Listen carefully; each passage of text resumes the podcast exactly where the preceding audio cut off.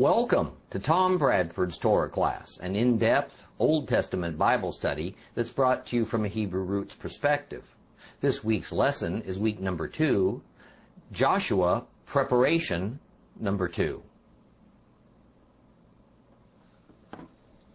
Well, we begin our second week of preparation for studying the book of Joshua by discussing a subject that is key to our understanding, really, of just who God is. And that in His name, in various titles that we encounter in the Bible, we find His character. Allow me to remind you that what we are doing last week, this week, and next week is essentially reviewing the Torah before we transition to the first book of the former prophets, Joshua.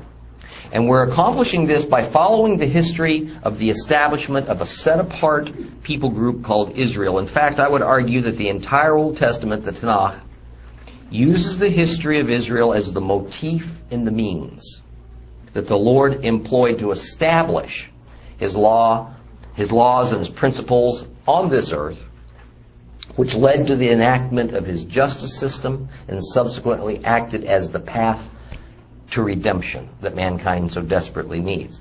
We began and ended our first week of preparation around the life of Abraham. Now, before we proceed to his son Isaac, a discussion of the many names, so-called names of God is appropriate because in the Bible we encounter a large variety. And we need to understand why that is. Okay. The first thing to grasp is that in ancient cultures, a name was far more than the simple identification that it amounts to today.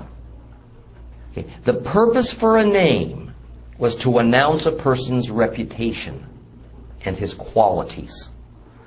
It was believed that a being, human or spiritual, embodied the attributes of his name. And this is the sense we must always take it in the Bible, and it applies very much to the Lord. Now, it's fundamental for every Bible and history student to grasp that the Israelite culture sprang from Mesopotamian roots.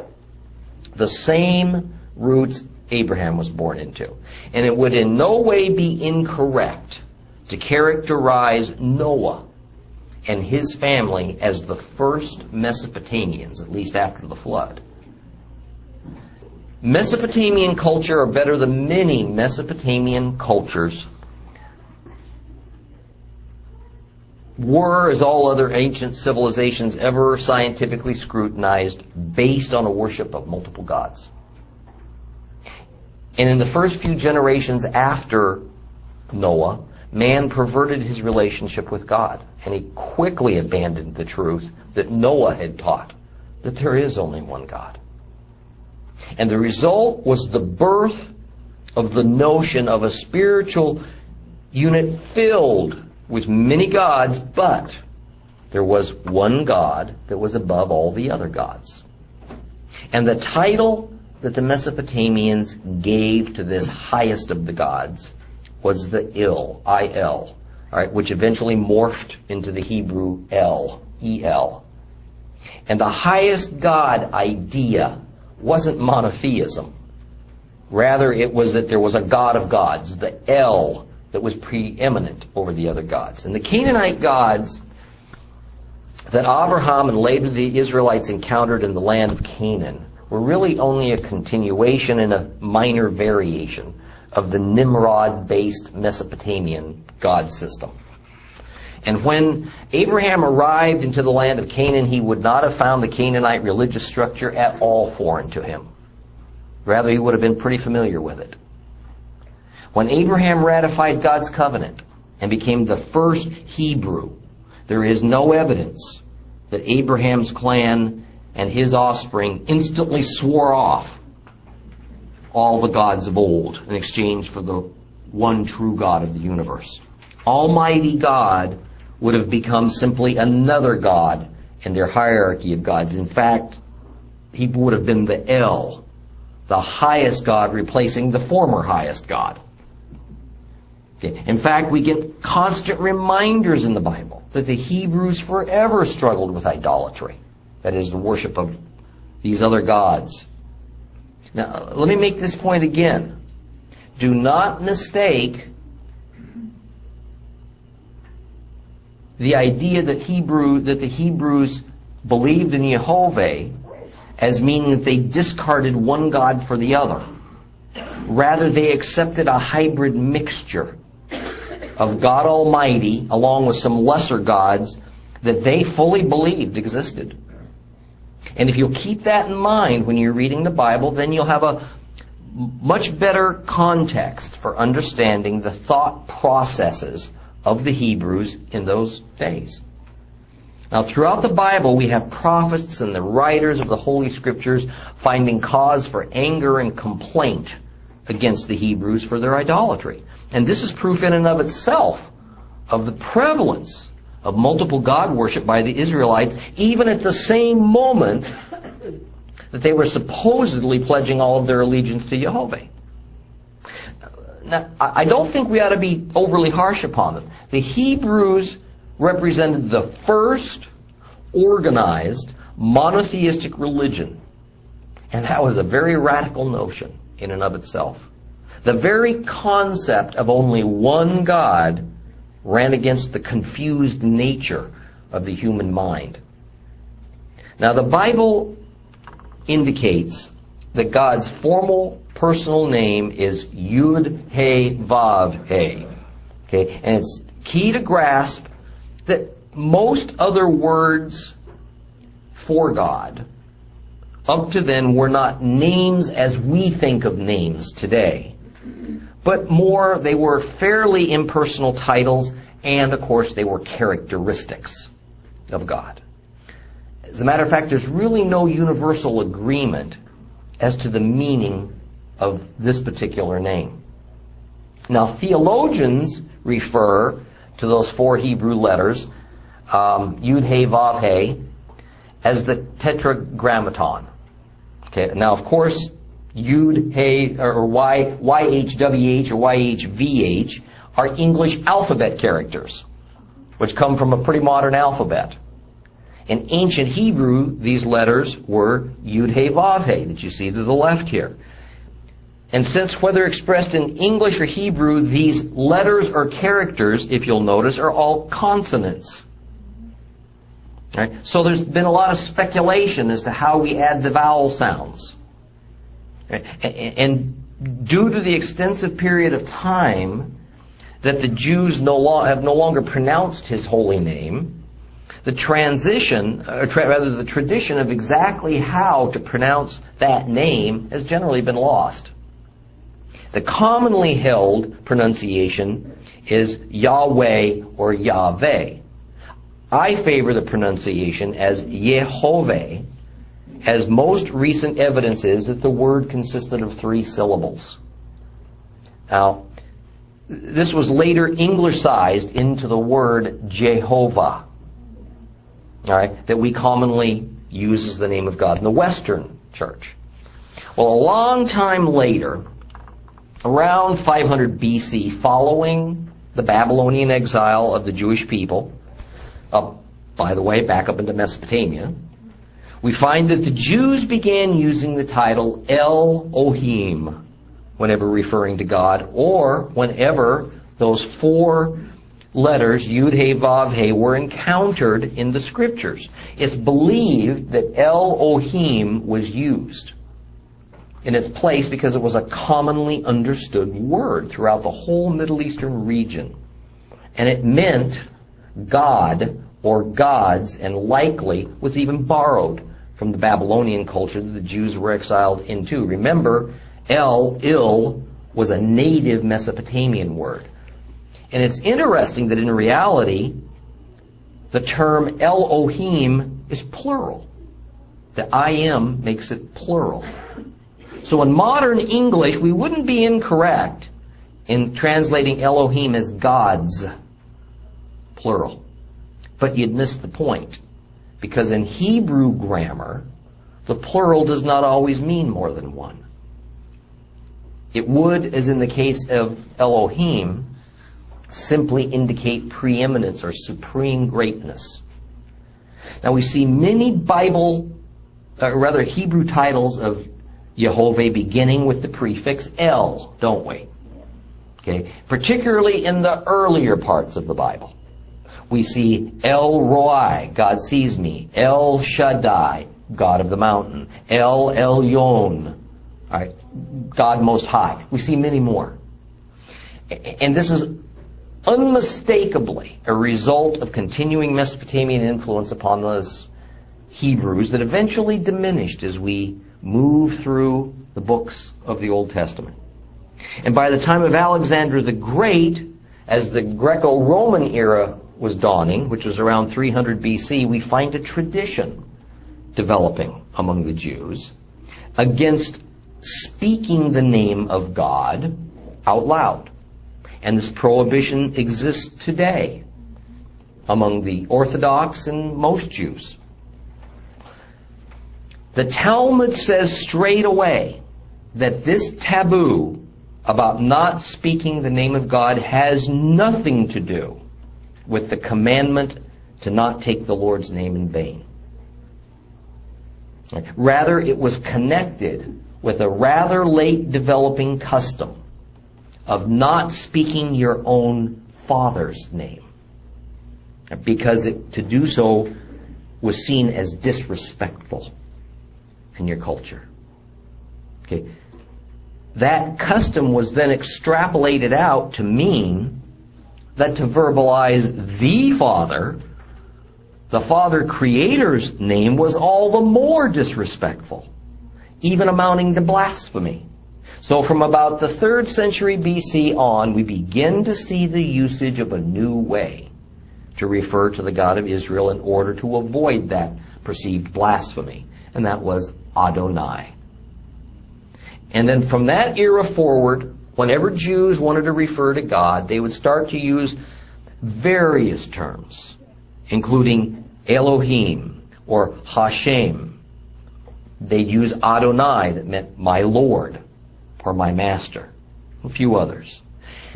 Interestingly, they would even do this when reading scripture out loud and they would encounter the letters Yud, He, Vav, He.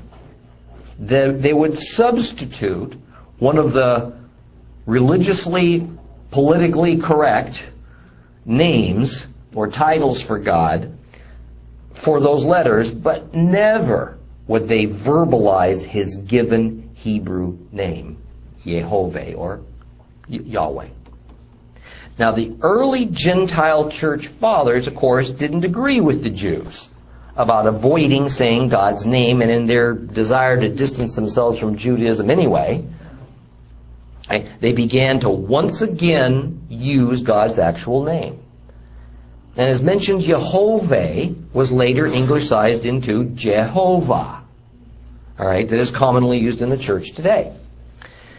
But here's the thing we should understand. And like so many other things I've brought before you, you've, many of you have heard this before, but sometimes you gotta hear it a lot of times before it sinks in. More than 95% of the time that we encounter one of the titles for God in our Bibles, whether that word is in, in English is Lord, God, or so often in our complete Jewish Bible, Adonai. Right? In the original Hebrew, it was Yud He Vav He. God's formal personal name. Let me say that in a different way. More than nine out of ten times that our Bibles say Lord or God or Adonai, the original Hebrew, as it was written, was Yehovah.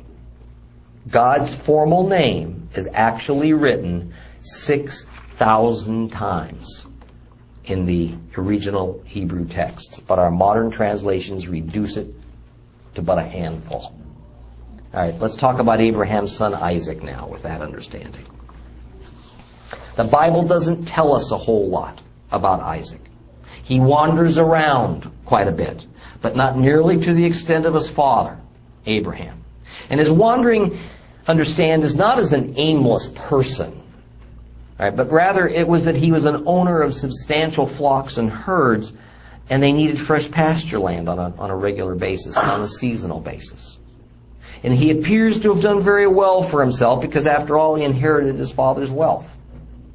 And God appears to Yitzhak, Isaac, as he did to his father, and he gives him the same promise that he gave to Abraham about fathering many nations. Thus this alleviates any doubt that it was Isaac who would carry on the line of the covenant promise. Rivka, Rebecca, his wife, gives him twin sons, Esau and Yaakov, Jacob. And Esau being the first one out of the birth canal was the traditional and rightful heir to his father Isaac's wealth and authority. But years later, the Bible tells us, um, in a rather casual, in an impulsive transaction, that Esau sold his birthright to Jacob for the princely sum of a bowl of lentil soup. Actually, selling a birthright was rather common at that time, but in this case, it was more indicative of Esau's lack of character. So we fast forward now. Isaac's about 135 years old. He's blind. He knows that his death is near, so he decides that it's time to give this customary blessing of the firstborn to his twin boys. But of course, that firstborn is who? Esau. And the effect of this blessing is to validate that particular son's right to inherit the bulk of the family's wealth and also to assume the, the leadership role of the, of the family or the tribe. Well, Yitzhak, Isaac's, he's, he is unaware of Esau's dumb deal with his brother, all right, and selling his birthright to his, to his brother, and Esau doesn't want to inform him of it. So when Isaac instructs Esau to go out, go hunting, and bring in some fresh meat as part of the blessing meal. His brother Jacob and their mother, Rivka, devise a cunning plan. The, the name Jacob turned out to be rather prophetic, Yaakov. For in Hebrew it means heel catcher. And the Bible tells us that when when, when Esau was born, Jacob was what? Hanging onto his heel. However, heel catcher, catcher is not to be taken literally. Alright? It's an ancient Hebrew idiom that means deceiver or usurper, to take something that belongs to somebody else by deception. And before Esau can return from his hunt, Jacob disguises himself as Esau. He goes into Isaac's tent. He dupes the nearly blind old Isaac into giving Jacob the firstborn blessing. Isaac believes that it's his firstborn son Esau that he is blessed. Now Esau returns from the hunt. He finds out what's transpired and he's devastated and he begs his father to change that blessing. Father can't do it. A blessing by tradition is irreversible for any reason even deception. And Rivka knows her sons well, and she fears that upon Isaac's imminent death, Esau's going to kill Jacob for what he's done. And upon their mother's urging, Jacob quickly packs up and flees north, back up to Mesopotamia, all right, to his uncle Laban's. Well, in Haran of Mesopotamia, Jacob meets Rachel, Rachel, one of Laban's daughters. And they, of course, they meet at the family well. Now remember, Laban is Jacob's uncle. Okay, it's his mother's brother. That's why she sent him to him. Well, of course, it's love at first sight for, for Jacob. And, and as a, as a fugitive, because he had nothing else to offer for her hand, Jacob agrees to seven years of servitude, bond servitude, to Laban in return for the right to marry Rachel. Well, these seven years pass, and in a sure sign to Jacob that what goes around comes around, during the marriage ceremony, Leah, Laban's oldest daughter, is secretly switched out, all right, for Rachel. By the time Jacob finds out, it's too late. Leah is now his wife. So on a promise for another seven years of service, Laban also gives Rachel to Jacob. Now make no mistake, Jacob was not some eager, foolish young man, that, as it's usually depicted in movies. Uh, when he first married Leah and then Rachel, he was 84 years old. Okay, so the giving up of 14 years of his life for Rachel was pretty well thought out. Okay, not only had Jacob received more than he'd originally bargained for, but his two wives, sisters, quarreled constantly for the next several years, which coincided, of course, with the growing hostility between Jacob and his father-in-law, Laban. And after completing 20 years of servitude for Laban, 14 for Rachel and Leah, six more for some livestock, Jacob, knowing something bad's about to happen, gathers up his family and they flee. And as they prepare to secretly depart, Rachel goes into the house and steals her father's household gods and takes them with her on their journey. Now, taking Laban's daughters and his grandchildren was one thing, but taking his gods was quite another. All right, so he forms a posse. All right, and he pursues and he catches up to Jacob and his family. Now, Rachel, Rachel's a very clever and determined girl. And so even after a thorough search, Laban still can't find those missing gods that he's just certain she took. All right. Now the issue of the gods is very important to Laban because in that area, in that era up in Mesopotamia, the person who possessed those family gods could claim legal inheritance to all the family's wealth and authority. Possessing her father's gods was Rachel's ticket to all her father owned when he passed away. Laban's sons wouldn't have been very happy about this. Right? So Jacob survives this whole ordeal by agreeing to Laban's demands that he take no other wives than the two he has, Rachel and Leah. Jacob now moves on. He returns south to Canaan and to face his brother, Esau. Not really expecting to survive this family reunion. Now, nearing his destination, Jacob has this very odd but history changing encounter with what some Bibles describe as an angel. Others say it's the Lord and he finds himself in this all-night wrestling match. Right? And, and, the result of it all is a changed heart in Jacob as well as a permanent disability to go along with it. But something else gets changed as well, and this is the key. God tells Yaakov, Jacob, that he now has a new name, a new reputation and it is Israel.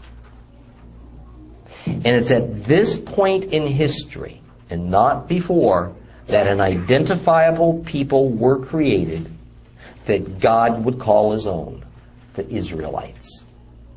And Jacob, while Jacob and his offspring and the descendants would all be rightfully called Israelites, only some of them would go on to be called Jews. And we'll talk about that in due time. Now, expecting the worst, Jacob from here on called Israel, and by the way, you'll see the names bounced back and forth. Jacob, Israel, Jacob, Israel. You'll see them sometimes in the same sentence. Same person. He finally encounters his twin brother Esau, who, as it turns out, has also changed. He's mellowed and tears flow, and Israel offers gifts of reconciliation to Esau. Esau's a very wealthy man now, and so he refuses the gifts. But Israel insists they part in peace. But don't be fooled. This is just the Middle Eastern way of doing things. This little, this little kabuki dance that they got to go through here. All right. Oh, I don't want it. Oh, take it. Oh, I couldn't. Oh, please. Okay. That's how it's done. Well, Israel now heads for Shechem, which is by now a walled city state in Canaan. And this is the same place where God told Abraham that this is the land he was going to give him and his descendants. But of course, in Abraham's time, Shechem was really little more than a watering hole. Okay. Israel purchases land for his clan from this local dignitary that the Bible declares is the king of Shechem. And he wants to settle down there. But you see, bring, being near a city brings mutual security. And the arrangement is always formalized in a pact resembling a treaty.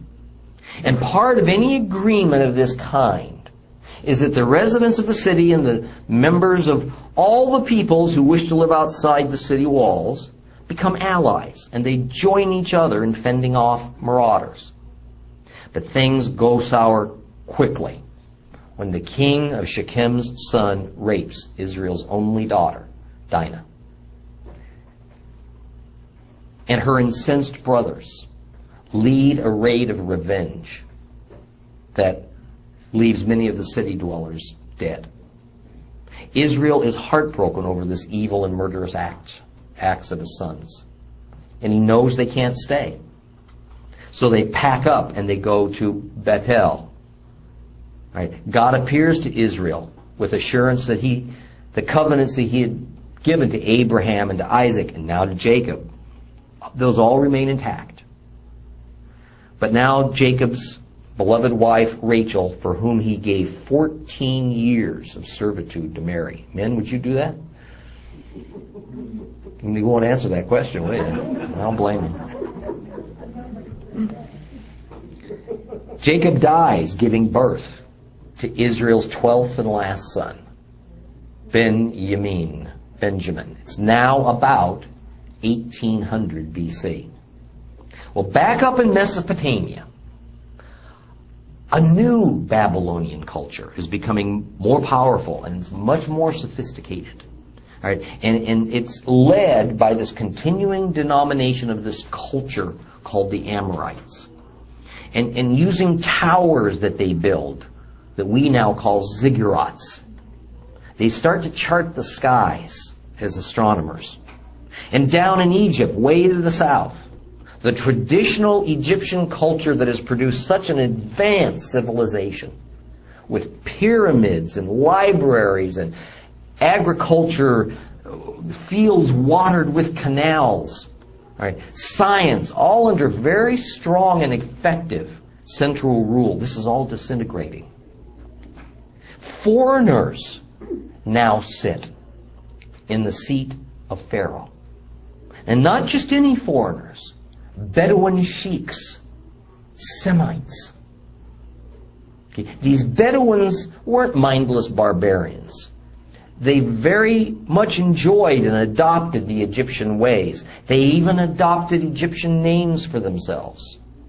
But they were, by their nature, tribal, they were wanderers and they did not understand how to establish and maintain a large centralized government. And the native Egyptians, of course, considered the rule of these Bedouins, these Semites, is almost unbearable. Therefore, these so-called Hyksos rulers were never able to unite Egypt the way that the Egyptian pharaohs before them had. And so Egypt went on a steady decline for about 150 years. Well, just a few years after Benjamin, Benjamin was born and Rachel died, 17 year old Joseph, Israel's openly favored son, fell victim to a plot by his 10 jealous and angry older brothers. So he was thrown into an empty water well, a cistern. Right? And he was sold to a passing caravan of slave traders. And Joseph's brothers tell his father, Jacob, that he was killed by a, by a wild animal. Now, of course, Israel is devastated, and he blamed his sons for this, obviously unaware of the truth. And he was going to grieve horribly and needlessly for several years to come. Well, this caravan winds its way south with Joseph aboard, where he was sold as a house slave to Potiphar, who was the chief steward to Pharaoh. And Joseph was a young, good looking, and highly intelligent man, and he greatly impressed his master. But for several reasons, he soon found himself imprisoned, primarily as a result of false charges leveled against him by Potiphar's wife. And while Joseph languished away in prison, the Pharaoh began having these recurring nightmares. The Semite, Semite Pharaoh, not an Egyptian Pharaoh, and the local Egyptian wizards seemed unable to decipher these disturbing dreams, so Joseph was called upon to try. And Pharaoh was so impressed by Joseph's accuracy that he promoted Joseph to second in command over all of Egypt.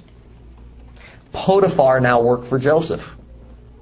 Joseph was now 30 years old. He hasn't seen his family in 13 years. Meantime, back up in Canaan, where Jacob and his clan still resided, things weren't good. Another famine had taken hold of the land. Israel's tribe was in danger of, of not surviving.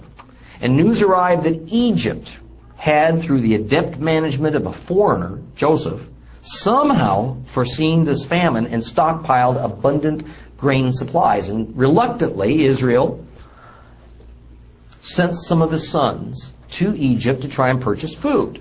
Now, part of the reluctance he had was, was not so much, or, or rather, was, was primarily due to not wanting to lose another child. Because Israel had never recovered from the loss of his precious Joseph.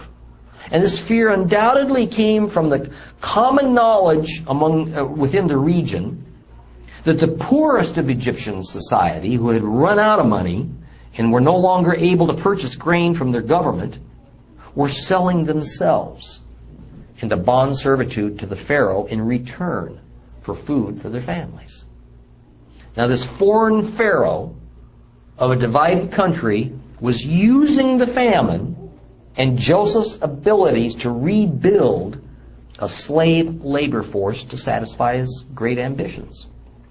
But God was going to use the situation to enable Israel's survival. Well, when Joseph finds out it's his brothers that have come asking to buy grain. He's crushed when they don't even recognize him. And he's hurt and he's angry. So he toys with them for a while. But he knows that any revenge that he might extract upon them would only serve to hurt his aged father. So he gives them grain. He sends word to Israel that all his family should come to Egypt where Joseph, from his position of influence and power, can assure their survival. Israel comes with his entire clan, which now numbers 70 individuals, not counting Joseph. Israel dies in Egypt a few years later, but before he dies, he pronounces a significant blessing upon Joseph's two male children, Ephraim and Manasseh, born by Joseph's Egyptian wife. And this act is going to have enormous impact in the future of Israel and really for the entire world. This deathbed blessing, this cross-handed blessing, put Joseph's younger child, Ephraim, ahead of the older child, Manasseh, for the purposes of inheritance. But this blessing also included the adoption of these two boys by Jacob so that they were no longer his grandchildren, but they were his own children, his own sons. This blessing had both immediate and prophetic profoundly prophetic effects. By adopting these children away from Joseph and his Egyptian wife, their Egyptian mother, Ephraim and Manasseh were no longer considered Egyptians. They became Israelites. Okay, now let's pause here to examine this section of the Bible that amounts to nothing less than prophetic dynamite. All right, so open your Bibles to Genesis 48.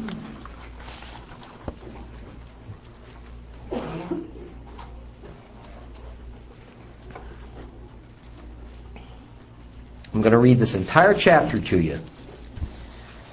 So profound is it. it begins like this.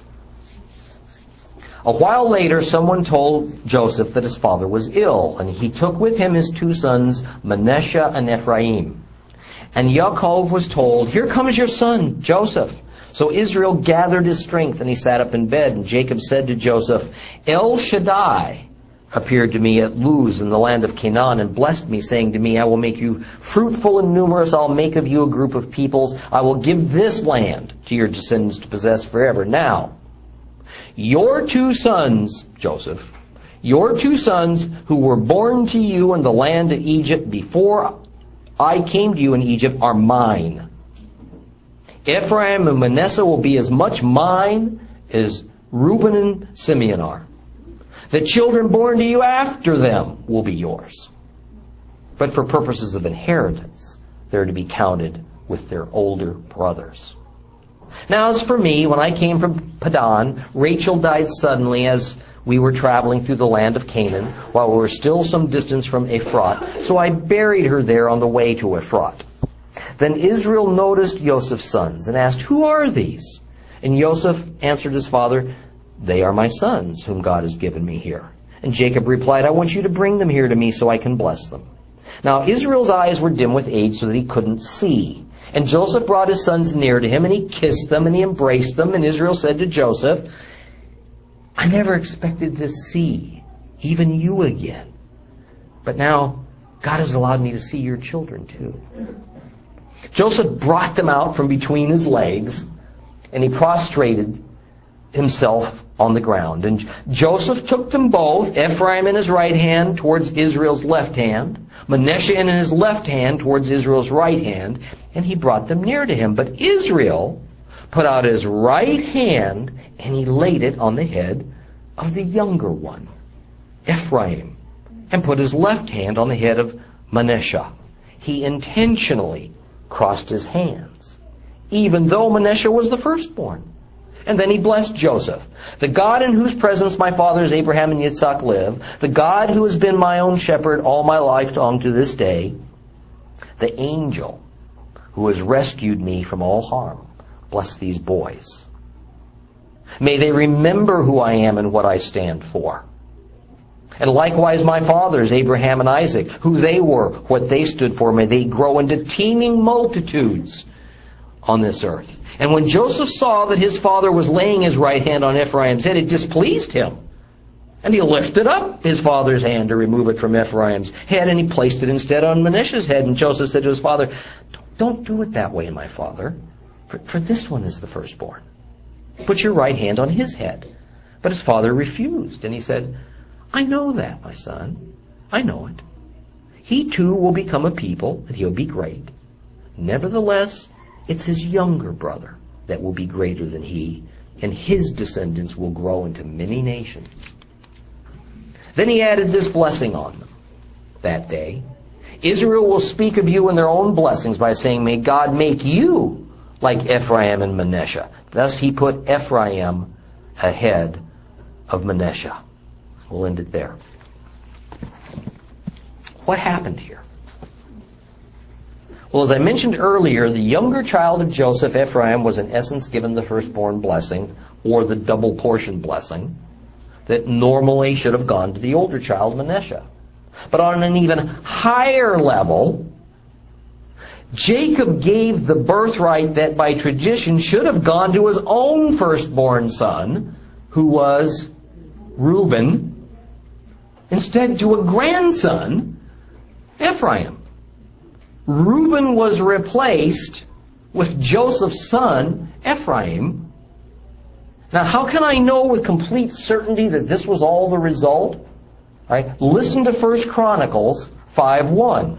Reuben, the firstborn of Israel, Jacob, for he was the firstborn, but because he defiled his father's bed, his birthright was given to the sons of Joseph, the son of Israel, so that he, Reuben, is not enrolled in the genealogy according to the birthright. So here's something that we have to put into our minds and hold on to for a while.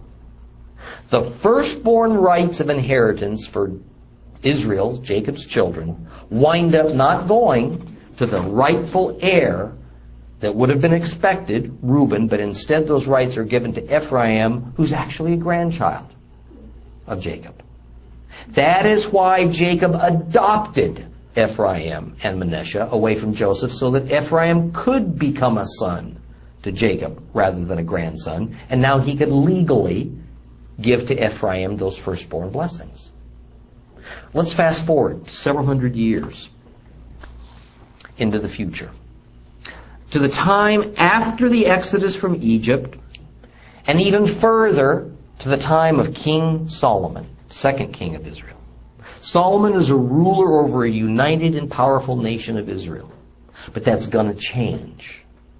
Almost immediately after his death, when uh, Solomon's son inherits the throne, and right away turmoil and a civil war occur. Israel becomes divided into two opposing kingdoms.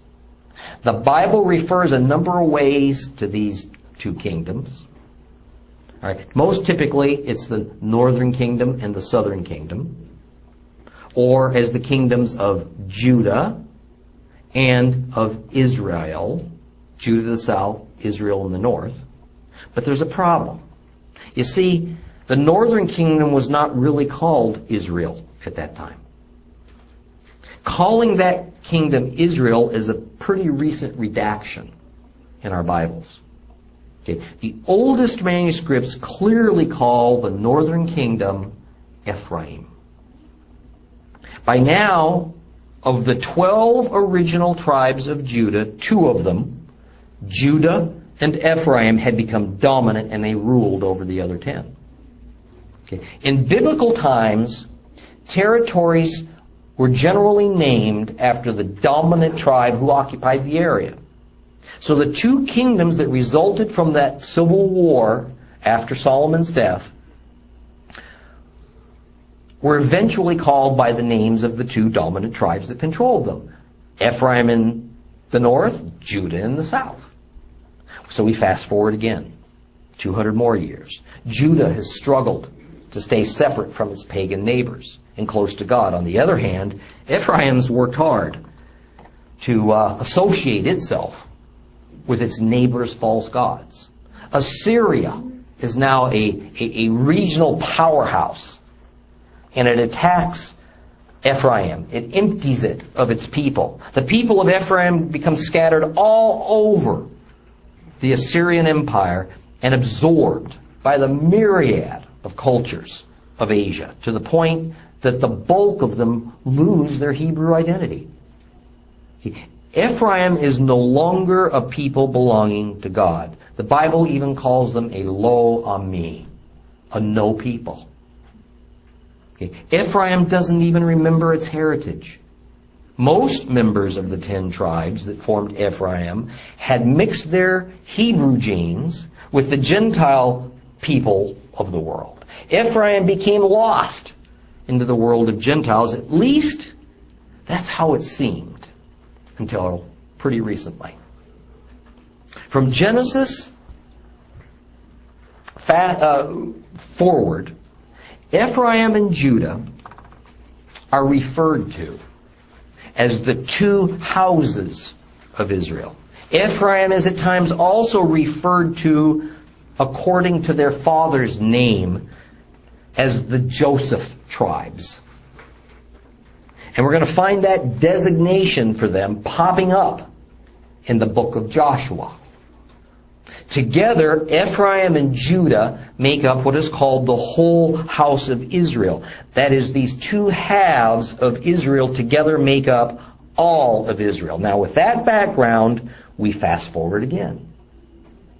Ezekiel, writing about 130 years after Assyria conquered Ephraim, writes about a prophetic future for the people of Ephraim in the book of Ezekiel 37.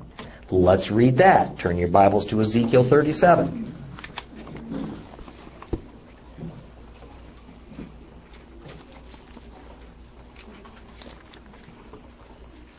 If you have the complete Jewish Bible, it's page 691. With the hand of Adonai upon me, Adonai carried me out by his spirit and set me down in the middle of a valley it was full of bones. He had me pass by all around them. There were so many bones lying in the valley, they were so dry. And he asked me, Human being, can these bones live? And I answered, Adonai Elohim, only you know that. And he said to me, Prophesy over these bones. Say to them, Dry bones, Hear what Adonai has to say. To these bones, Adonai says, I'll make breath enter you and you'll live. I'll attach ligaments to you and make flesh grow on you. I'll cover you over with skin. I'll put breath in you. You will live. You will know that I'm Adonai. So I prophesied as ordered. And while I was prophesying, there was a noise like a rattling sound and the bones were coming together. Each bone in its proper place. And as I watched, ligaments grew on them and flesh appeared and skin covered them over, but there was no breath in them. So next he said to me, prophesy to the breath. Prophesy, human being. Say to the breath that Adonai Elohim says, come from the four winds, breath, and breathe on these slain so that they can live. So I prophesied as ordered, and the breath came into them, and they were alive. They stood up on their feet, a huge army. And then they said, then he said to me, human being, these bones are the whole house of Israel. And they're saying, our bones have dried up, our hope is gone, we're completely cut off. Therefore prophesy, say to them that Adonai Elohim says, my people, I will open up your graves and make you get up out of your graves. I'll bring you back to the land of Israel. Then you'll know that I am Adonai. When I've opened your graves and made you get up out of your graves, my people, I will put my spirit in you. You will be alive. Then I'll place you in your own land, and you will know that I, Adonai, have spoken, that I've done it. The word of Adonai came to me, You, human being, take one stick and write on it for Judah and those joined with him among the people of Israel. Now take another stick and write on it for Joseph, the stick of Ephraim, and all the house of Israel joined with him. Finally, bring them together into a single stick so that they become as one in your hand. And when the people ask you what all this means, tell them that Adonai Elohim says this I will take the stick of Joseph, which is in the hand of Ephraim, together with the tribes of Israel who are joined with him, and put them together with the stick of Judah, and make them a single stick so that they become one in my hand. The sticks on which you write are to be in your hand as they watch you. Then say to them that Adonai Elohim says, I will take the people of Israel from among all the nations where they've gone and gather them from every side and bring them back to their own land. I'll make them one nation in the land, on the mountains of Israel. One king will be king for all of them. They'll no longer be two nations. They'll never again be divided into two kingdoms. They will never again defile themselves with their idols, their detestable things, or any of their transgressions, but I'll save them from all the places where they have been living and sinning, and I'll cleanse them, so that they will be my people, and I'll be their God. My servant David will be king over them. And all of them will have one shepherd. They'll live by my rulings. They'll keep and observe my regulations. They'll live in the land I gave to Jacob my servant, where your ancestors lived. They will live there. They, their children, their grandchildren forever, and David, my servant, will be their leader forever. I'll make a covenant of peace with them, an everlasting covenant. I will give to them, increase their numbers, set my sanctuary among them forever. My home will be with them. I'll be their God, they'll be my people. The nations will know that I am Adonai who sets Israel apart as holy when my sanctuary is with them forever. Here we find what has come to be known today as the two sticks prophecy. And it says that in the end times, in the latter days, Ephraim will be rejoined with Judah, the two halves. The two houses of Israel will once again be united and become a whole, the whole house of Israel. Now let that sink in for a minute. How could Ephraim, most of whom are so mixed with Gentiles that they become Gentiles, millions of people who don't even know they have ancestral roots to the tribe of Ephraim, and some who do suspect it but have a hard time proving it, how are they going to be reunited with the tribe of Judah? Well, who is Judah today? They're the Jews. They're the Jewish people. Jews are the members of the tribe of Judah who have been called that since the time of Babylon. But surprise, another of those prophetic dominoes has taken a tumble. We now know that while almost all of the Israelites who formed Ephraim joined themselves to Gentiles and have essentially become Gentiles, remnants of each of those ten tribes that formed Ephraim remained intact with an ingrained and uninterrupted memory of their Israelite heritage. The largest one currently known, Manasseh, consists of almost two million people. Right? And the Israeli government has now recognized that these ten lost tribes aren't as lost as they thought. Okay. But because Israel is officially a Jewish nation, and because Jews are genetically, in many cases, but more tribally connected to the tribe of Judah, what does Israel do with millions of members of these ten Israelite tribes who have been rediscovered and want to come home to join their Jewish brothers? The difficulty lies in the stance of those ten tribes that while they're Israel, they say, but we're not Jews. That they're not descendants of the tribe of Judah. They're descendants of the ten other Israelite tribes. Well, because a tradition grew that today's Jews are all that remained of Israel, most of the world's Jewish communities are confused and perplexed of just how to handle this new reality. Yet this second house of Israel has been found. And their reemergence was prophesied right here in Ezekiel 37. The Israeli government is now allowing them to return. And the church is completely unaware of it. We'll talk about this some more next week. Let's pray.